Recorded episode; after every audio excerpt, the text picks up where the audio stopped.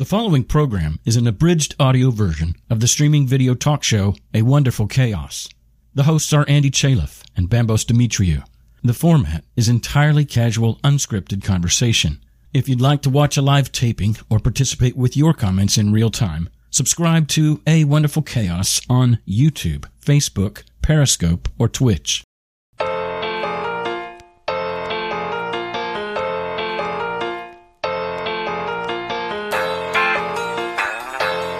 So I was locked in the home. I knew I couldn't continue to live that life. I was about 15, my sister was 11, and for months I had been saving up just the little bits of change that I could find around the house. I had a plan to take a Greyhound bus to Portland to find my dad. And I had this little Ziploc bag in my hand, and I said, I'm gonna go get a bus ticket, I'm gonna go find dad, and I promise I'll come back for you. So I crawled out through that window It's a wonderful chaos, beautifully random, messy and glorious. Solo or tandem? We work to find rest and fight to find peace. Both head and the heart, like a nephew and niece. What are we doing here? You mean listening to this show? Where the more that you learn is the less that you know. Where the wounded are healed. and the atheists pray? It's a wonderful chaos, and we like it that way. It's a wonderful chaos, and we like it that way. It's a wonderful chaos, we like it. Today we're on with Christine Minh Minh Garner. And we're going to talk to her about a fascinating story, one that as soon as I saw it, I was really excited to have her on. And it's uh, being raised in a doomsday cult and coming out of it and then building a life afterwards. So we're going to talk to her and get into that story. We've had quite a few cult, culty people. I mean, people that came from that environment. we have a lot of people who have left churches, right? And they often, I bet you, if we asked them, they would call the churches they left cults. Yeah, yeah, yeah. She was seven years old when you think about as a seven year old child just forming your understanding of the world. And then your mom and dad say, Hey, we're going from at that point, Portland to Idaho to join a cult. And then she's in there for the next 10 years till she's 17 years old you think about those formative years. If I look back at that time in my life, that was just when I was starting to form my identity, just when I'm starting to feeling like a sense of belonging, just when I'm starting to feel attraction to females. And and that's uh, and she's in that environment. So you got to think to yourself, well, how does that affect you going forward? We're gonna find out. Yeah. So I say Let's we bring her on, Christine Minh Minh Garner. Hello. Hi, how's it going? It's going very well. You know, there's two things. First, I think it's it, there's a time in my life when I realized I'm going to discuss all my past and the dirty stuff even more so because I lived in shame and not wanting people to see that for good portions of my life. So the question to you is like when was the point that you were like, you know, there's a lot of people in my life that maybe don't know this part of my history. When did you say it's time to talk about it now? When did that happen? Great question. So it happened uh, when the pandemic hit. And the reason why is, you know, you're getting, we were getting served fear on a silver platter. And I, I ate that up with a spoon. I was like, oh my gosh, I can't go anywhere. I can't open the door when people knock. I'm so freaking afraid for my clients, for my employees, for my kids, for myself, for my husband. I'm like, we can't go anywhere. We have to stay home.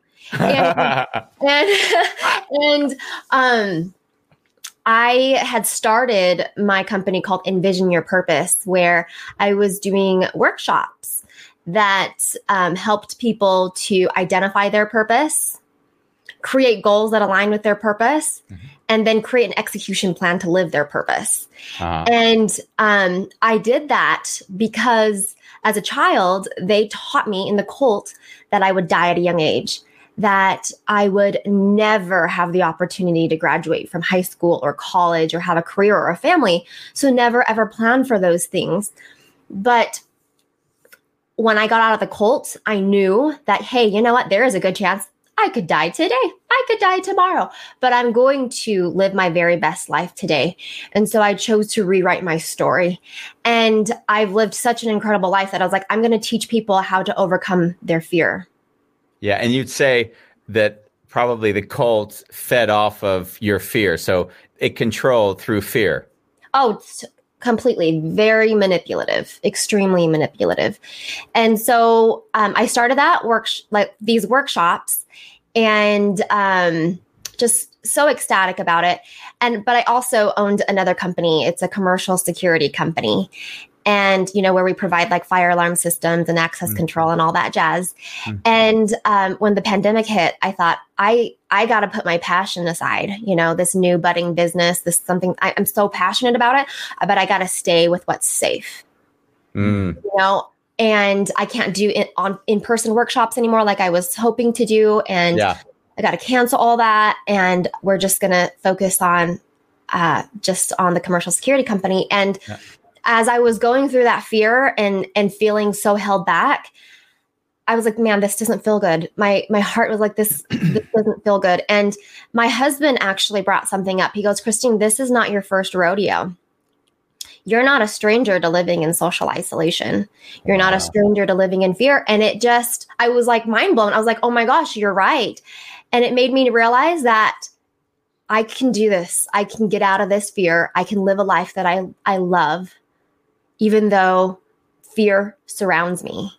And um, so I just had to really tap into, hey, what was it that helped me at the age of 17 escape this life of This fear is- by the way. This is fascinating because as you speak, it just dawns on me that actually that that you said the experience today was not all that dissimilar from what you had when you were a child. And mm. I just realized I hadn't really thought about it is that in this last year, really everyone has had fear, which has said, hey, you need to be scared.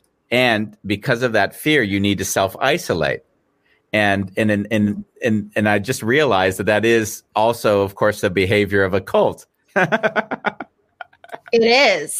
It is. And and I, I want to say that if people are living in fear, I completely understand this pandemic is something I think you should be very cautious of, Yeah, but I don't think that it should hold you back from living a life that you love. yeah. Christine, you said something earlier. They said that you will never have any future. You're going to die at a young Yeah. age. Like, uh, my my mind is a bit twisted when you said that. Like, what's the context?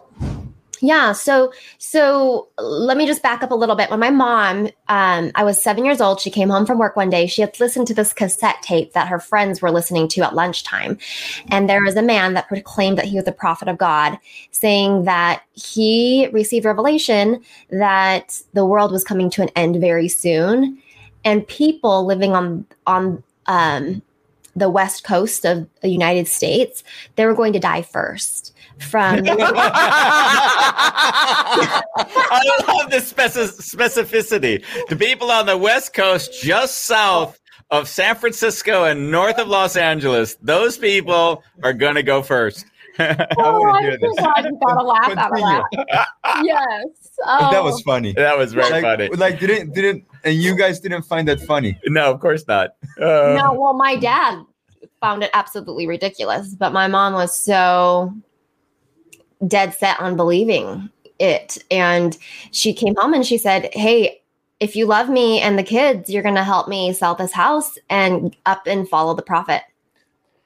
And he didn't believe. Let's a slow down a second. I just want to feel this like the emotional manipulation going on, right? Like either this or I'm leaving you. Ah, Yeah, it was very, mm. Very trying for our family. And Do you Um, remember this time, or I this do. I actually remember hearing these conversations because we had just barely bought the house that my mom considered to be her dream home. I mean, my parents are refugees from the Vietnam War, so they literally came with nothing. Okay.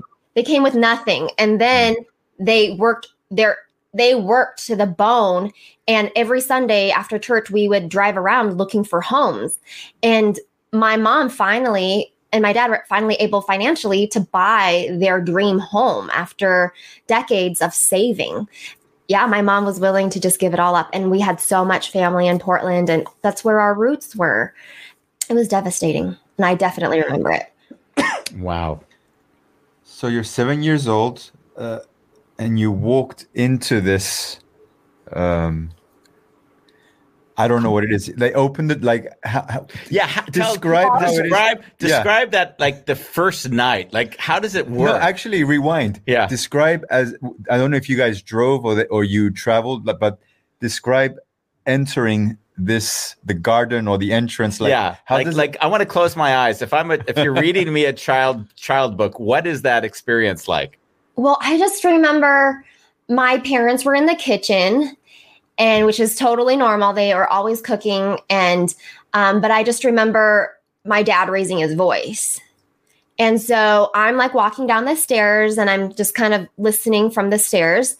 And my mom is saying, I'm willing to give up everything to save our family. And my dad said, No, you don't. Who is this man? You've never even seen this man. You heard this man's voice on a cassette tape. Who's to say he's even real? And she's like, he's real. My friends have seen him. He's coming to town. He can stop, you know, he he's going to be like prophesying and we can we can go and see him. And my dad's like, this is crazy. And it was around the same time that Waco, Texas was exposed. And he's like, this is Waco, Texas shiz, you know? And so there was lots of contention in the home. My dad brought in a family from California. Um, you know, was like, "Hey, you need to talk some sense into her."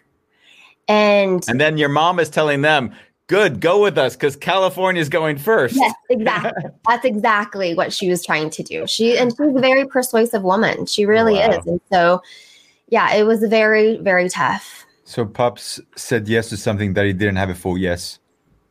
Well, what ended up happening is my mom said, "I'm going to sell the house with or without you." Mm. And I'm going to take the kids. And so, uh, over a few weeks' time, they got it all ready, and and my dad just really he felt like he had no choice because my mom was dead set on leaving with or without him. So they put the house on the market. They put they priced it at a price that which it just sold in a day, and um, my they they drove an Astro van. I don't remember if you guys.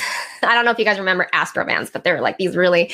We thought it was a really posh van. Anyways, he was like, "Well, um, let's just sell the Astro van, and um, I'll go get you a different van." And he bought this the clunkiest, nastiest, old, disgusting van, rusted to the bone. And he- the night before, he just threw in a couple mattresses and he's like here you sh- you can go. And his hope was that the the van would break down halfway there and that she would come home. But that's not what happened. It made it all the way there. We caravanned with all of the families that were following the prophet and we actually didn't know where we were moving to. Wow. Yeah. It was like and, and, and your and, and your dad stayed behind. He ended up because here's the thing my mom was a terrible driver. And, yeah she's a really terrible driver. He was really afraid for her. And he also didn't want them to take her away and not know where we were. Yeah. so like that morning he was like i'm gonna jump in the van. I'm gonna drive you you know? So he ended up coming with us. And once he got there he he was like this is so false this is so crazy. This is like waco texas. I'm gonna shoot you all this is what he said to the prophet and his family. And and and he said it out of anger because you know it was ruining our family. Yeah. and uh, so at that point he was exiled. He they told my mom if since he's not on board since he doesn't believe he's not a believer or follower of god he has to he has to go. And so my mom said you have to go. Go back home Wow. Did they ever give you specific dates of Oh. like yeah and did So- you so just to help me understand this, are they giving you specific dates and then you're looking at your watch like oh my yeah. in 2 Oh, days yeah. I'm dead. So you're thinking over and over again in 2 days I'm dead. In 2 days I'm dead. Is that what's going on all the time? so we moved um, to Pocatello, Idaho, which was about uh, like a 12 hour drive approximately. And um, we, we reached that area and they told us that the end of the world was coming. It was August of 1993. And I was gonna say, I was gonna say, what was the hit album at that time? You know? yeah, I wasn't listening to it. yeah. listening to cult crap. Anyhow, but I was seven and, and my birthday's in August. And I was like, oh no, like, am I not going to have another birthday? Like, this freaking sucks, you know? And I was thinking that the whole time. And then the whole month of August, I was just like, am I going to die today? Am I going to die today? Am I going to die today? And then September 1st comes and everybody's looking at the prophet like, dude, didn't you say we were going to die last month? Isn't that why we did everything you asked us to do? Isn't that why we sold all of our businesses, all of our homes, you know, any of our nice possessions? We we sold everything to follow you. Like what's happened? What's happening? And then the prophet said, "Well, because you have listened to me so diligently that God is going to give us extra time. So keep following me." Keep doing everything I ask you to do, and you can potentially be saved. Ah, incredible. I'm uh, I'm a little bit flabbergasted. Yeah. If you only do what I say, And how old are you at this time? Well, I had turned eight by then. September of 1993, I had turned eight. So, And, and, and this is a little bit the like what did, what did a day look like for you there as an eight as an eight year old as a Yeah. nine year old like so it was like first thing in the morning, you wake up. There's like no breakfast. They want you to go straight to um, the prophet's house, and you're like on your hands and knees, and you're praying like literally for hours. And then um, they give you some water. I just remember how hot it was, and they never used their AC because they never wanted to spend any money, you know, um, because all the money went towards like food storage. In the event that we were to survive, like we would need food storage. So, um, so I just remember like sitting there and listening to the prophet preach, and I'd be so hungry and just drinking water and like praying that I could have some ice. And um and this was like an all day occurrence. And then and then they'd let you break, go home, eat a little bit, then come back. And this was an all day, all day event. It's like all you can do is is is listen to the prophet. And then there would be like ceremonial things at the cemeteries. They they believed that um they could baptize everybody at the cemeteries by sprinkling holy water on them. So we would go to the cemeteries and, and baptize all of these people. Mm. and so, uh, like i'm capturing catching all these words money where did where does this money come from like did for example um your family donate all the money to the prophet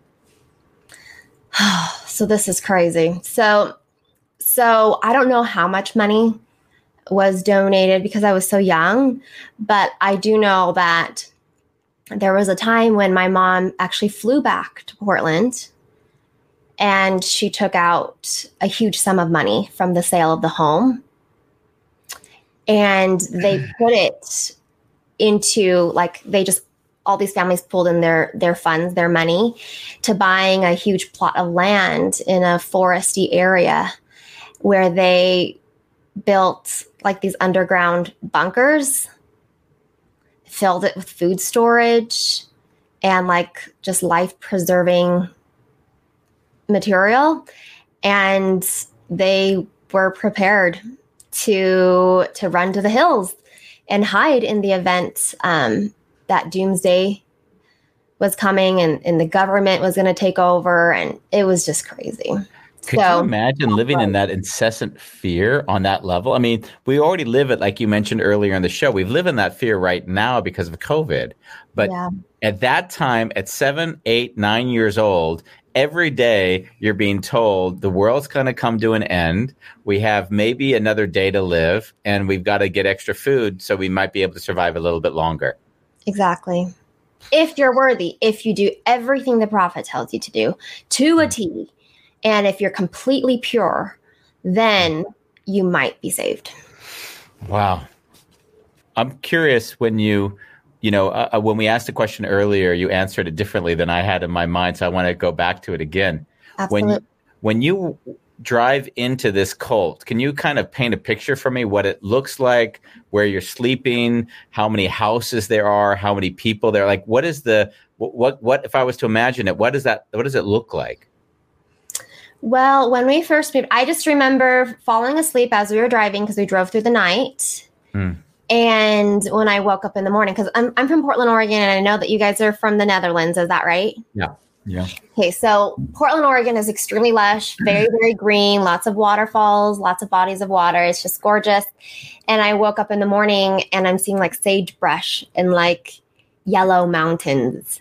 Yeah. And I'm thinking they call this the promised land. You know, I was like, what Yeah. the heck?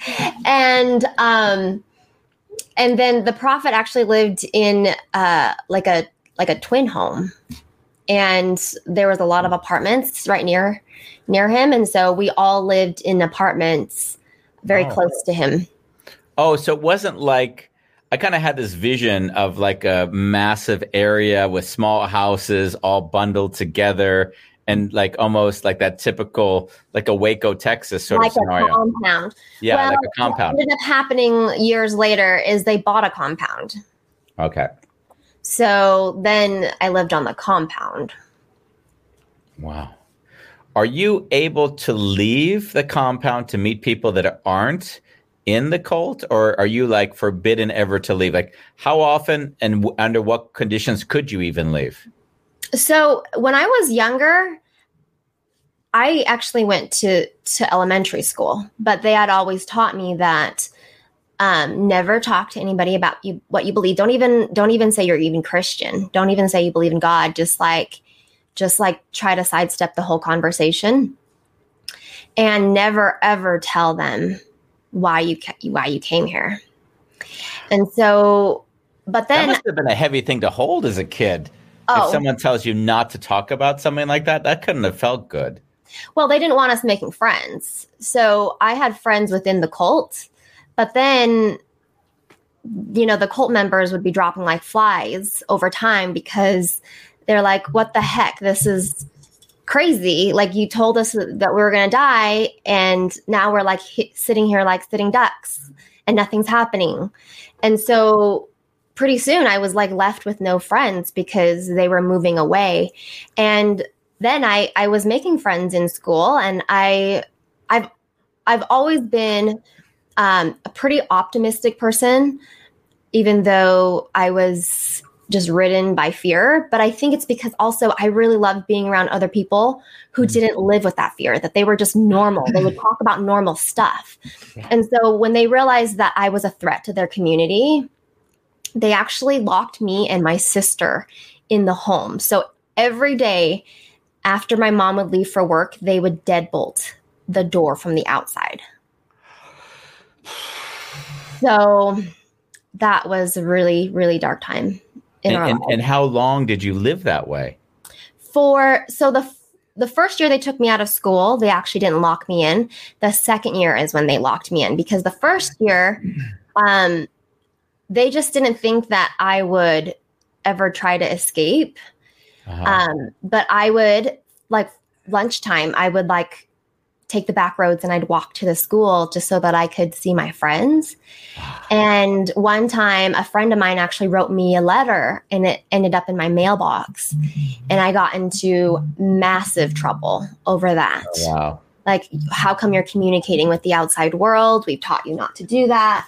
And then that's when they locked me in. Wow. This is heavy duty stuff, It is. Christine. And it's super heavy. And I'm actually is it really for you? that you guys How- would like that you guys would dig dive this deep. Most How how don't. how is it for you to like be with us kind of sharing it because we have two sides to our show. There's the we talk, we talk, we talk, and then both Bambos and I kind of feel into what's going on as you explain. Yeah. And, and like we're like, God, like there's an incapacitation that comes inside of me Yeah. that uh, I I obviously you would have had to go through, which is why you're doing the work you're now doing. But like, how is it for you now with us even engaging you here? you know, I've done so many like interviews and podcasts, and at the beginning, it was really devastating for me to talk about. Mm. Like I couldn't talk about it without just like breaking down in tears. Yeah. And that's when I knew that I've never really gone through that healing process. So I've really been working on trying to heal myself so that I can really be um, an instrument to helping other people heal. Uh, But truly, it, it, it's it still really hurts, especially because I I recently um, had a really difficult experience. So my cousin recently committed suicide just a couple weeks ago, and I went to his funeral, and he was laid to rest um, next to my my dad and my brother. Mm. And you know, during the funeral, we had an opportunity to, to go up and and there was an open mic, and we got to talk about stories that we remembered of him. Mm. And as everybody was going up, I was like thinking, "My gosh, I wish I was here. I wish I had grown up with him to actually Yeah. see him dance and sing and be so so charismatic. I wish I had a story to tell."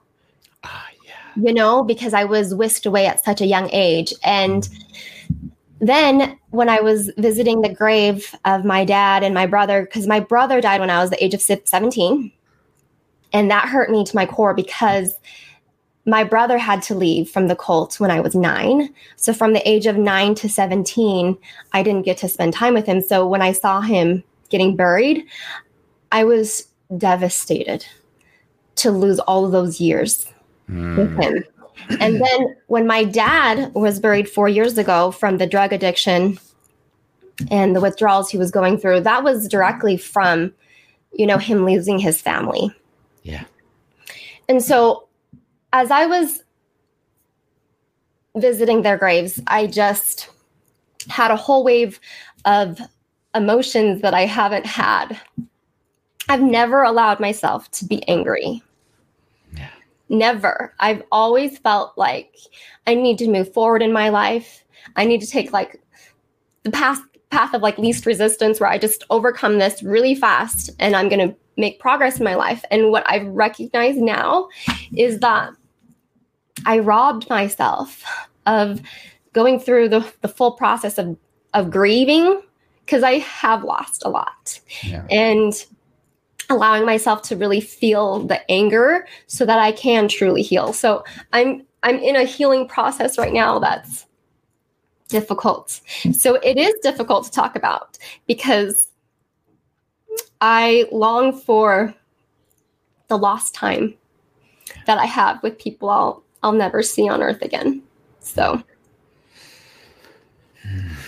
You know, the when she spoke, it reminded me a little bit of the the last letter to her. What you know, my, my mom was killed by a drunk driver when I Oh, was I'm nine, when I was nineteen, and um, and I uh, I shut down emotionally for the next thirty some odd years. It was just uh, like wow.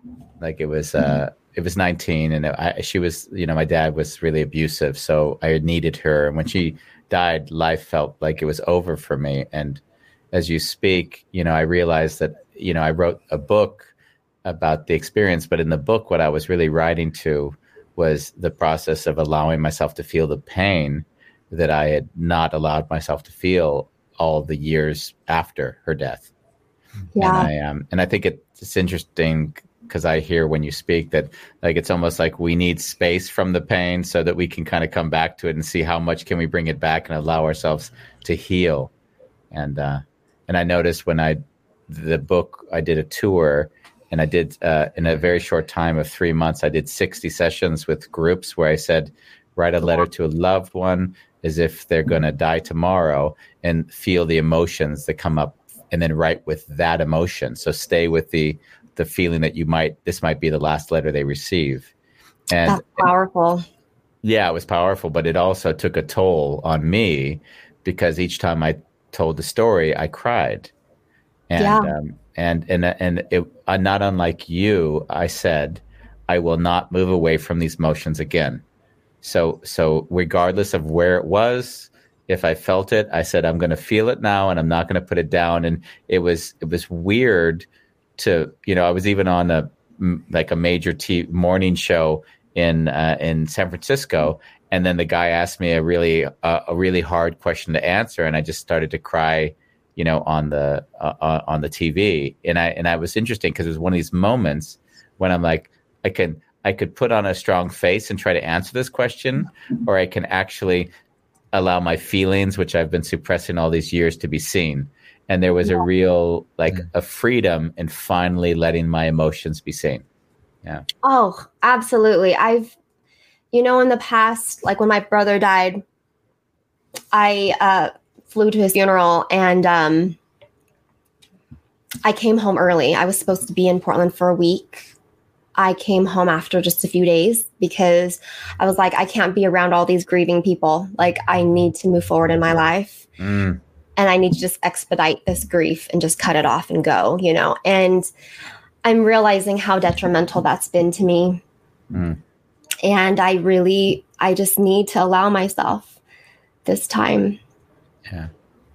Well, I'd love to see it not as detrimental because there's a little bit more love in there. I'd love to at least suggest is that that's the best you could do at that moment to take care of yourself. Because I've noticed in my life, there's times when I needed to separate from things because that was the best I could do then. So Yeah. it's always easy to look back at life and judge yourself in the perspective of where you are now. That's what I uh, what I've seen. oh, absolutely. And I'm so sorry to hear about your mother and that terrible Yeah. situation with your abusive father. That's Yeah, so sad.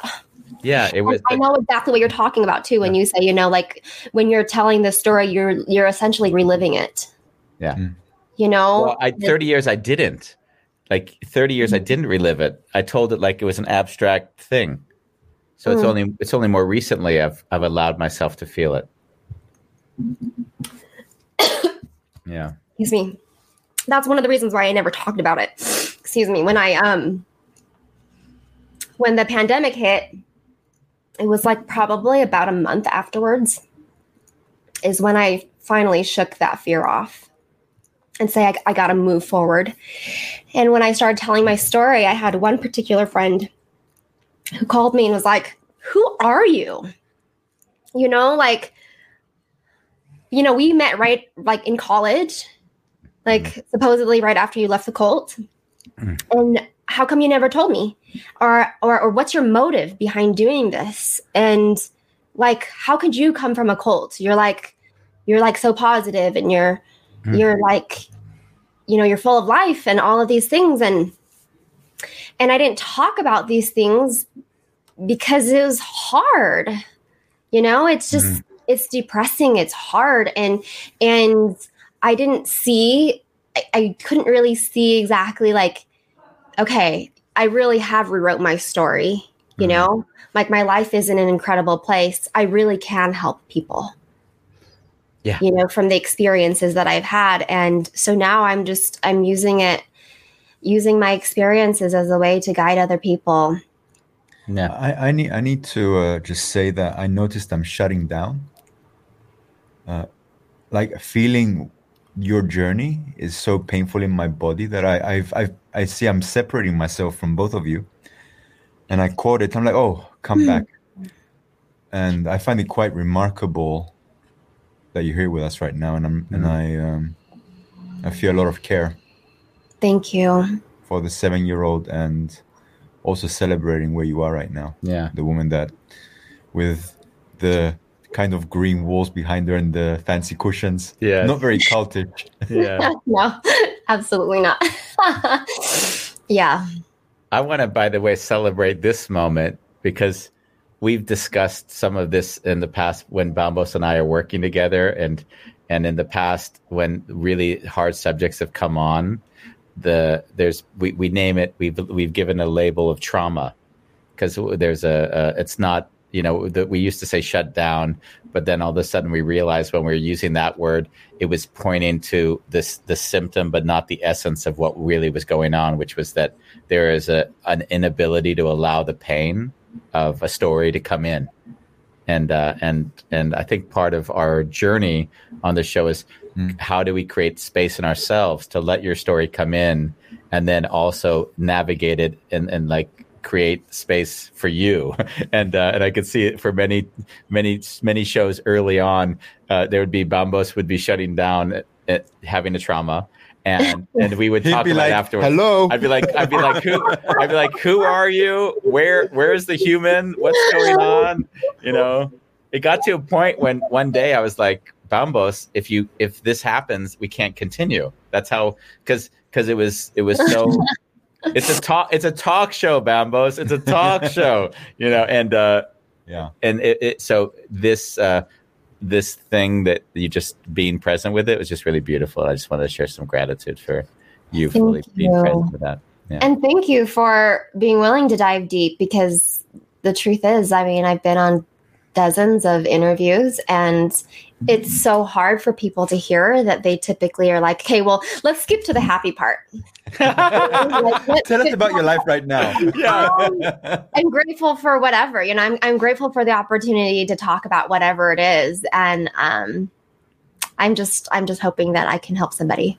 So Yeah, what I what I'm hearing in your story is like two kind of main things that that there is a degree to which you're you're in a process of healing, but there's a degree to which that process of healing isn't stopping you from just doing things which are helping other people. So it's your you know, we often laugh on this show is that we often uh, the, the second book that I wrote which Bambos is going to raise up because he always does this for me is the wounded the the wounded healer and and, and and and the the of course the idea which is not new is that we take the wounds and we use those in order to serve ourselves primarily So you're, so you're a wounded healer. and others and and I hear that narrative in your story there's I've got to get that book. I'm an avid mm-hmm. reader. So thank you for introducing me to that book. Mm-hmm. But the, Yeah, the, absolutely. the audio book is amazing because he reads it. yeah oh, And- really? And, I'm and, a he- fan of you, audiobooks. can, you can hear the emotion as he reads.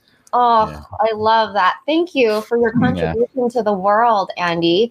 well I mean it, the, when I what I would say for, you know mm-hmm. Bambos hates when I deflect these things but yes thank you I'm going to Just- recognize it yeah, good. Thank you. Yes. I learned from a friend long ago that she said when somebody gives you a compliment, you say, Thank you. yes thank you yeah, I know you don't have the hair to do it, but you can pretend. we, we've talked about this many times We've on the talked show. exactly. Go for it, Bambos. Go, go, go. We've talked about this specific part of Andy where he can't receive after the show, and I told him, Andy, if you can't receive it, we can't do the show anymore. no, please continue the show. That is for sure. Uh, but I actually want to touch upon that. Actually, is um, what day is it today? Is it Thursday? Friday. Friday. Today's Friday. Oh my gosh. Okay. Yeah. This last week has been such a whirlwind of emotions for me. Um, very abnormal. A, a week ago, actually, was the day that my my cousin was buried, and I was. And by the way, my is this cousin. cousin? Is his name T Bone? Is that right? Is that the- Yes, yes. His Yes. name's T Bone. yes. I saw I saw your post on the thing, and it sounded very beautiful. And the fact that his name was T Bone blew my mind. So that was yeah, he's gone gone by T Bone, and I actually wish I knew why that's his nickname. But he just had a larger than life personality, and he's mm. just so full of life. And and but this last week has been really difficult for me, and I have wondered: Do I share this with my friends and my family? Do I sh- do I share the fact that I'm in pain, that I'm grieving, that I'm angry? Do I share this because is that is that coach worthy? You know what I mean? Like Mm. is that is that something are these feelings that I should be feeling or do I pretend like I have in the past that I'm just okay? And I realized that the people who've been the most influential to me in my life, they are authentic, they're vulnerable, Mm. and they show me that being not being okay is okay you Mm. know, for the moment, for the season. And I I wouldn't be honest and vulnerable and authentic if I didn't share this hardship that I'm going through. Because I do know though that this is just a season of life. It would be beautiful because we've gone there now. Um, just to share, what did T Bone mean to, mean to you? You know, he was um one of my, my my oldest brother is nine years older than me, and he was one of my brother's best friends. And uh, a fun story, uh, which I wish I had stood up to share, because I did have one story to share with him. I just remember when I was a little girl after church, uh, we'd all go to the same church, we'd all come home.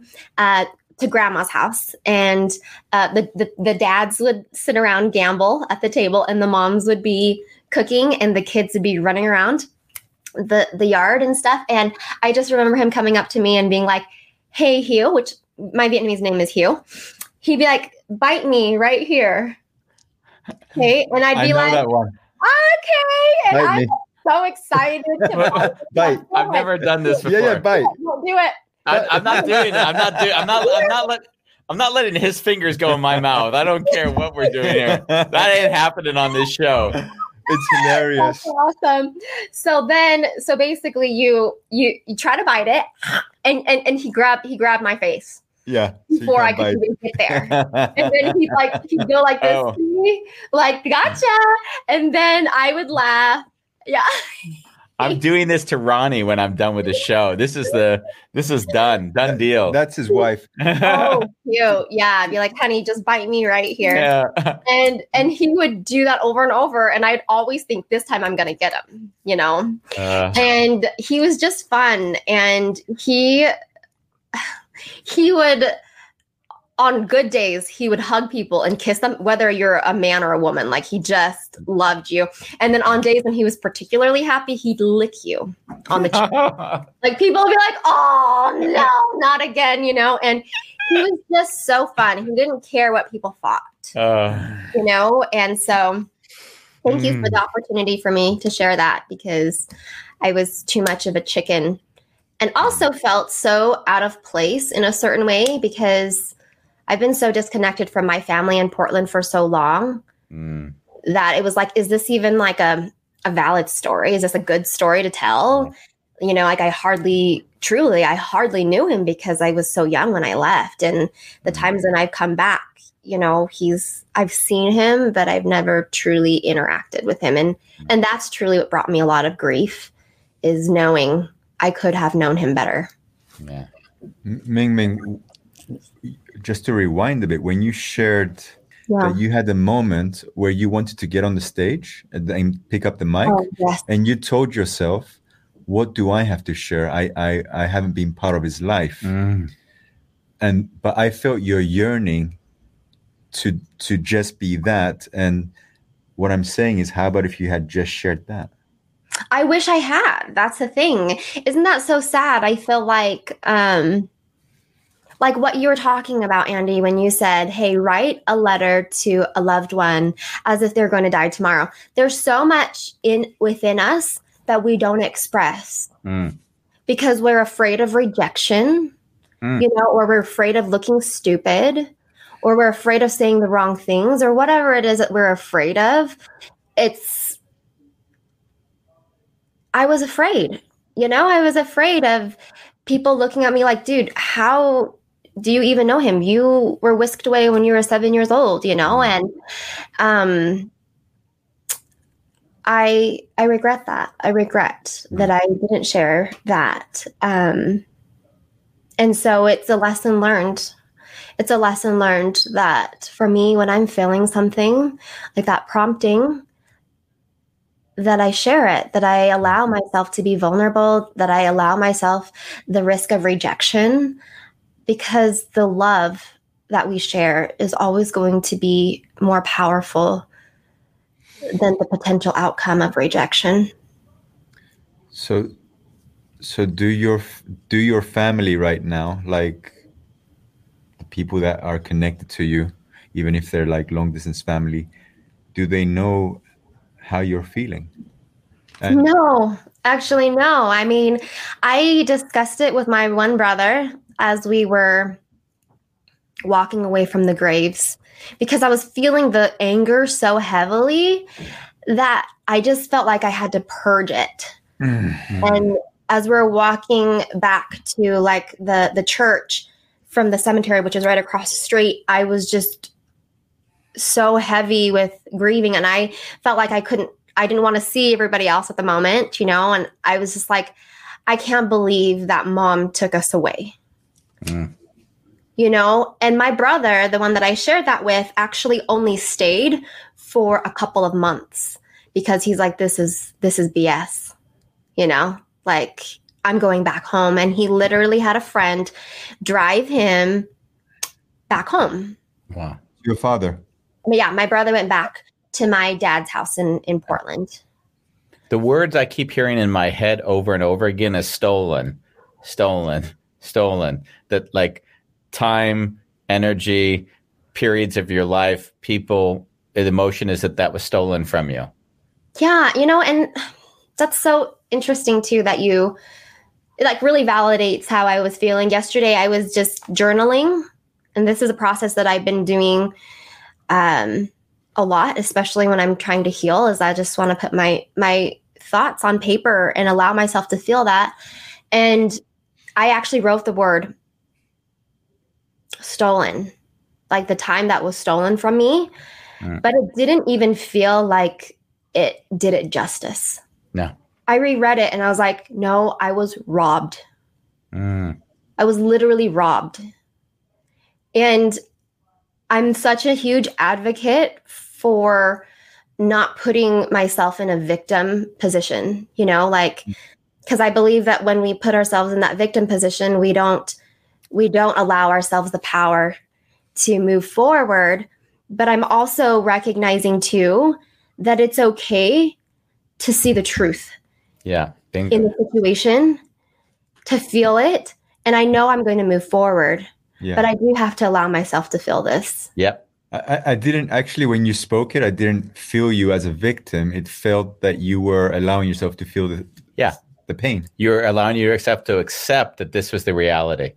No, no, no nonsense. I think me and Andy just love the bits out of you right now. Yep. I can speak for Andy because I feel normally we are very aligned. Yeah. Um, is is it okay if we move a little bit forward? I would love that. Thank you. I have some comments from Bolalong that's been commenting, so it would be nice to bring some of his on. No, I, want to quickly just. Okay, do let's do Burlang. Burlang uh, has a similar journey. Bolalong is our South African friend who's with us every single day. Yeah. And he never ceases to amaze me. Yesterday, we find out that he got divorced in a second marriage. And Oh. now he's telling us he was born into Jehovah Witness family. So, they believe the world is going to be destroyed soon and replaced by God's new system. Most never had an opportunity to go to university because education is used for serving Jehovah. Literacy and calculations are enough. wow, Wow. that's amazing. What- Burlang, Bolalong, what has not happened to you? we have a show. Yeah, I think we've got another show. And, and he also says to you, he says, Christine, I'm sorry to hear that you missed in the past. I told myself that whatever happened to me in the past had to happen, and it shaped me to who I am today. Yeah. We love you, Burlang. We love you, Bolalong. My love and heart goes out to you, Bolalong. He, he's he's one of Andy always calls him a third wheel on He's the, the show. third person on the couch for and, us. and, yeah. and he'll even like put us in a group message like and Yeah. say hey you have this amount of followers it's going really well yeah. We had a fabulous week this week. We we I don't know how many, but we had thousands and thousands of views and comments and and so he knows better than we do how well things are going. He sent us a message today, said, Andy, Bambos, look at how it is. You know, it was really sweet. Yeah. Well, I'll be your next cheerleader. I really admire what you're doing and the, the deep dive that you actually go into. Not being afraid of the hard stuff. I appreciate that. Yeah. so minh minh you're 17 how Mhm. does a 17 year old woman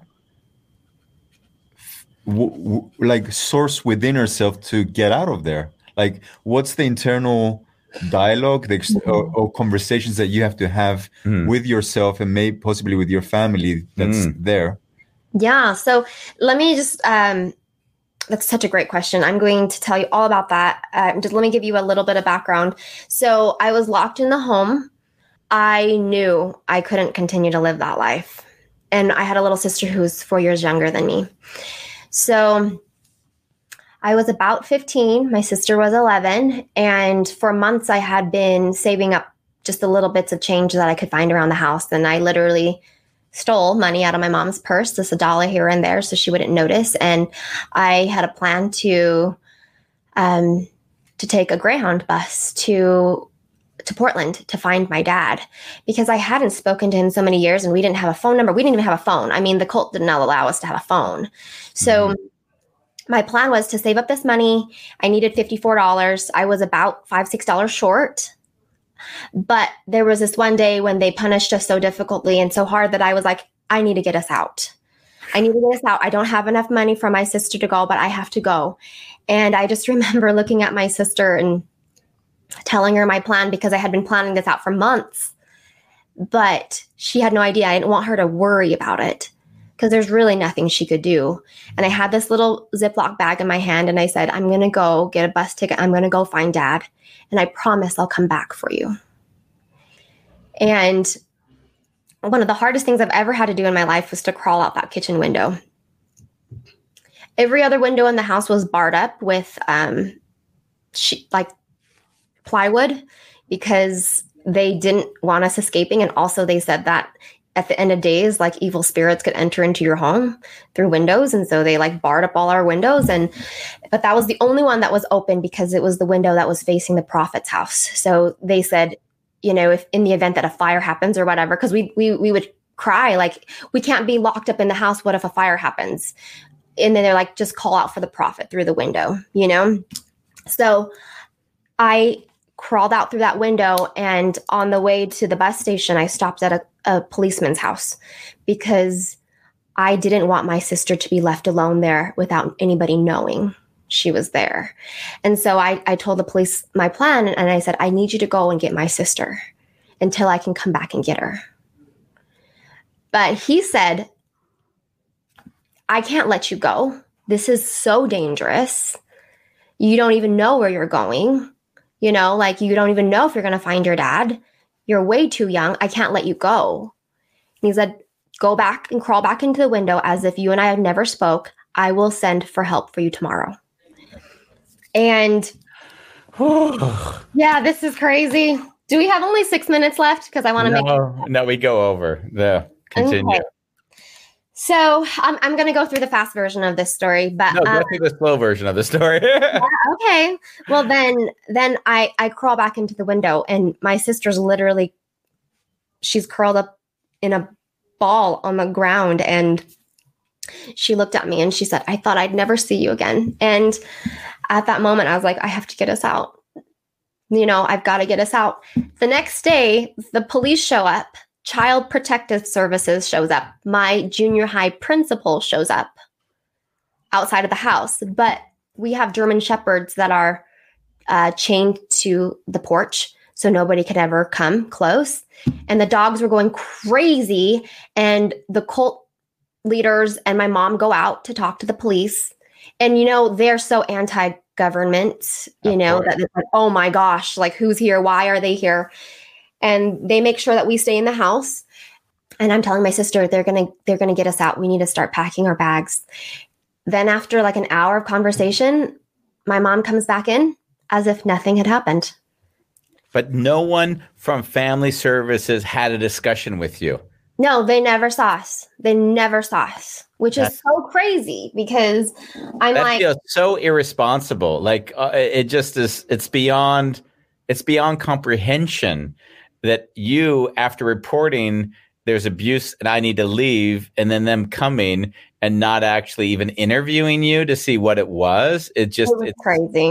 And and you know, that also goes to show how manipulative this cult was. I mean, they all came out to talk to them and convince them that we were fine, that they were taking care of us. And yeah, they never saw us. It was it was insane. Hmm.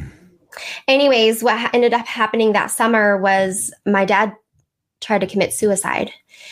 We didn't have a phone, so I'm not exactly sure how my mom found out. But she was crying one day after we were praying, and I said, Mom, what's going on? And she said, she whispered very quietly because our house was bugged. They could listen in on us at any time. And so they said it was so that because we didn't have a phone, that if we needed help, that they could hear us, you know? That was their excuse. And um, so she whispered very quietly in my ear. She told me about what happened, and she said, "We need to, we need to get to a payphone. We need to to make sure that that your dad can hear our voice, that he knows we're alive, that we want him to, to live.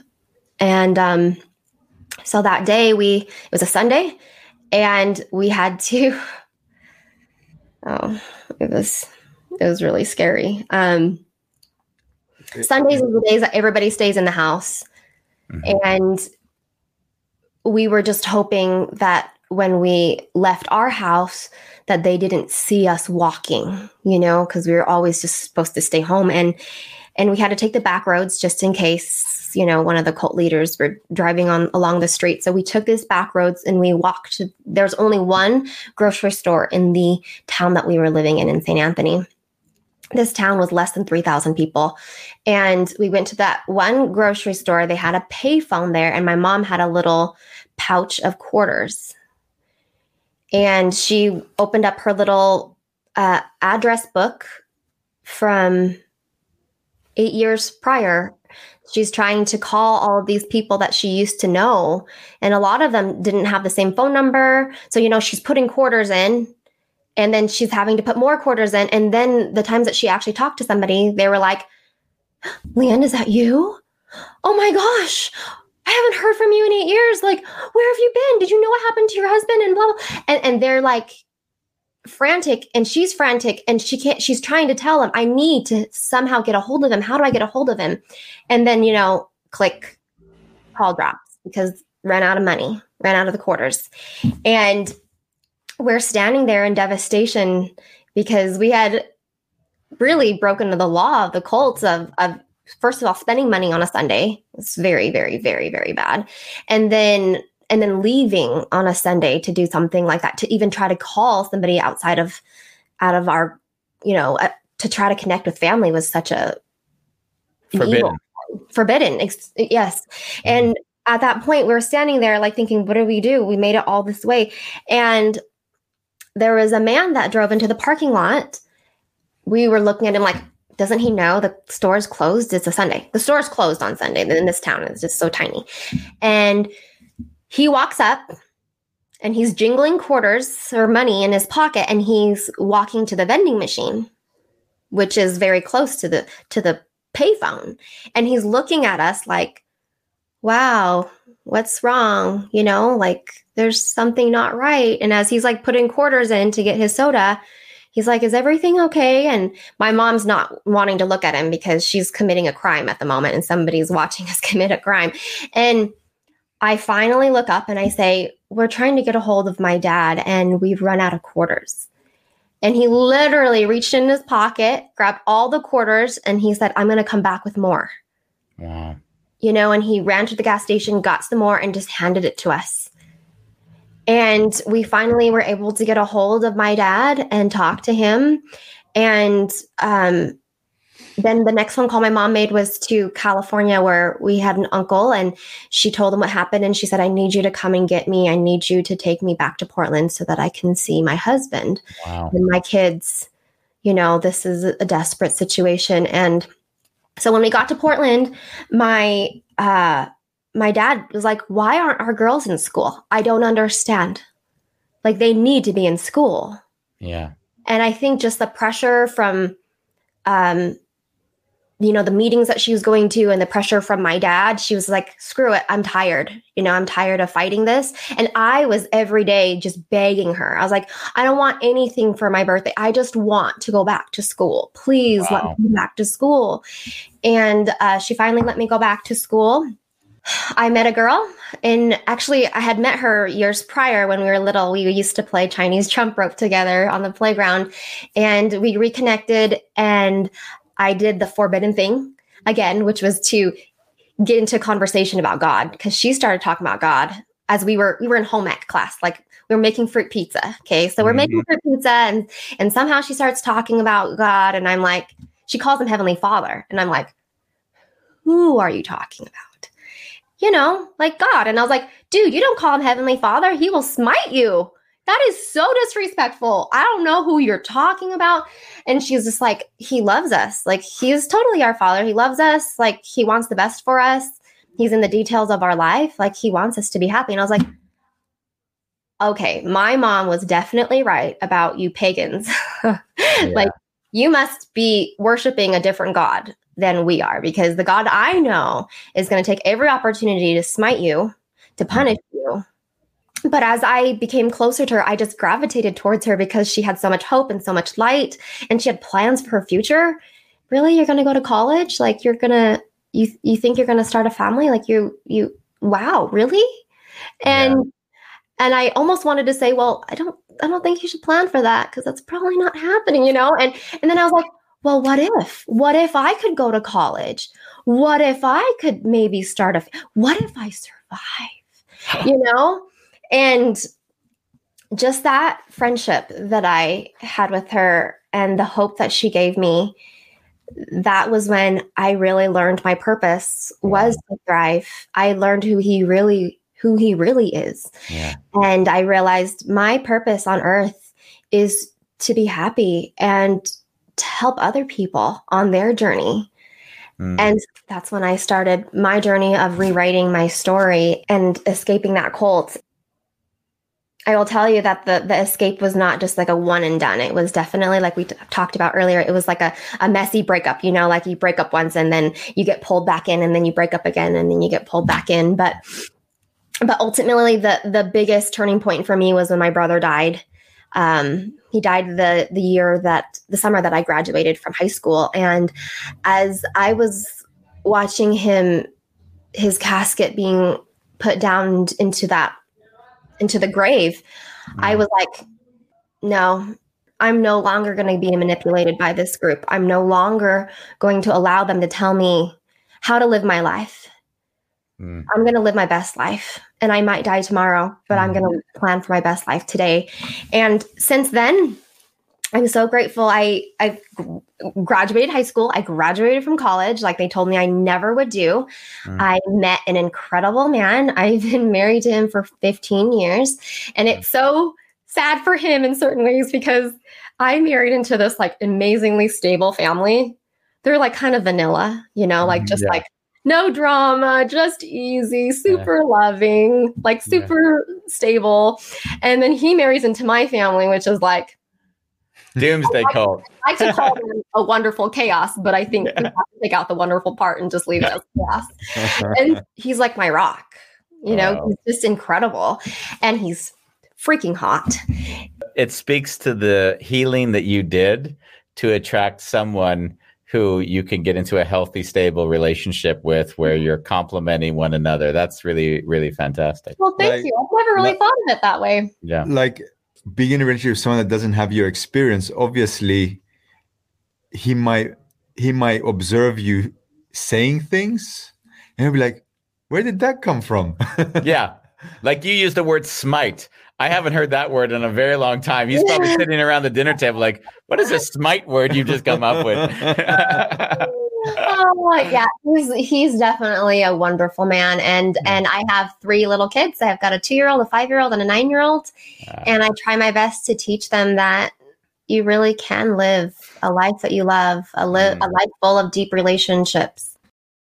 Thank you, Christine. It was So incredible welcome. being with you. It was really Thank you so much for this opportunity to, to really deep dive. This has been truly therapeutic for me Yeah. as well. So, It was really beautiful. all right, Andy and Bambos, Thank you. continue Yeah. to light up the world. Bye-bye. I'm grateful. Take care. A lot of love. Thank you. Thank Bye. you. Bye. this week's theme like for some reason coincidentally the, we have a theme for this week What's that? What's that? injustice Injustice? Oh, yeah. We saw a lot of injustice this week, didn't we? yeah this reminds me of of your cyprus friend who lives in the us who said am i supposed to feel good after yeah, exactly.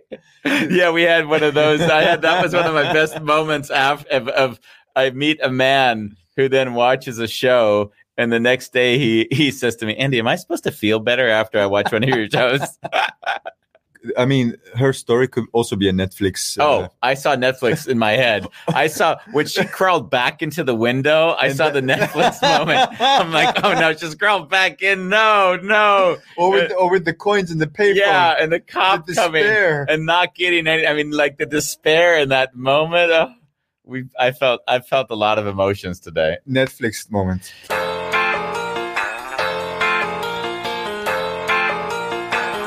It's a wonderful chaos. We like it that way. Oh, oh.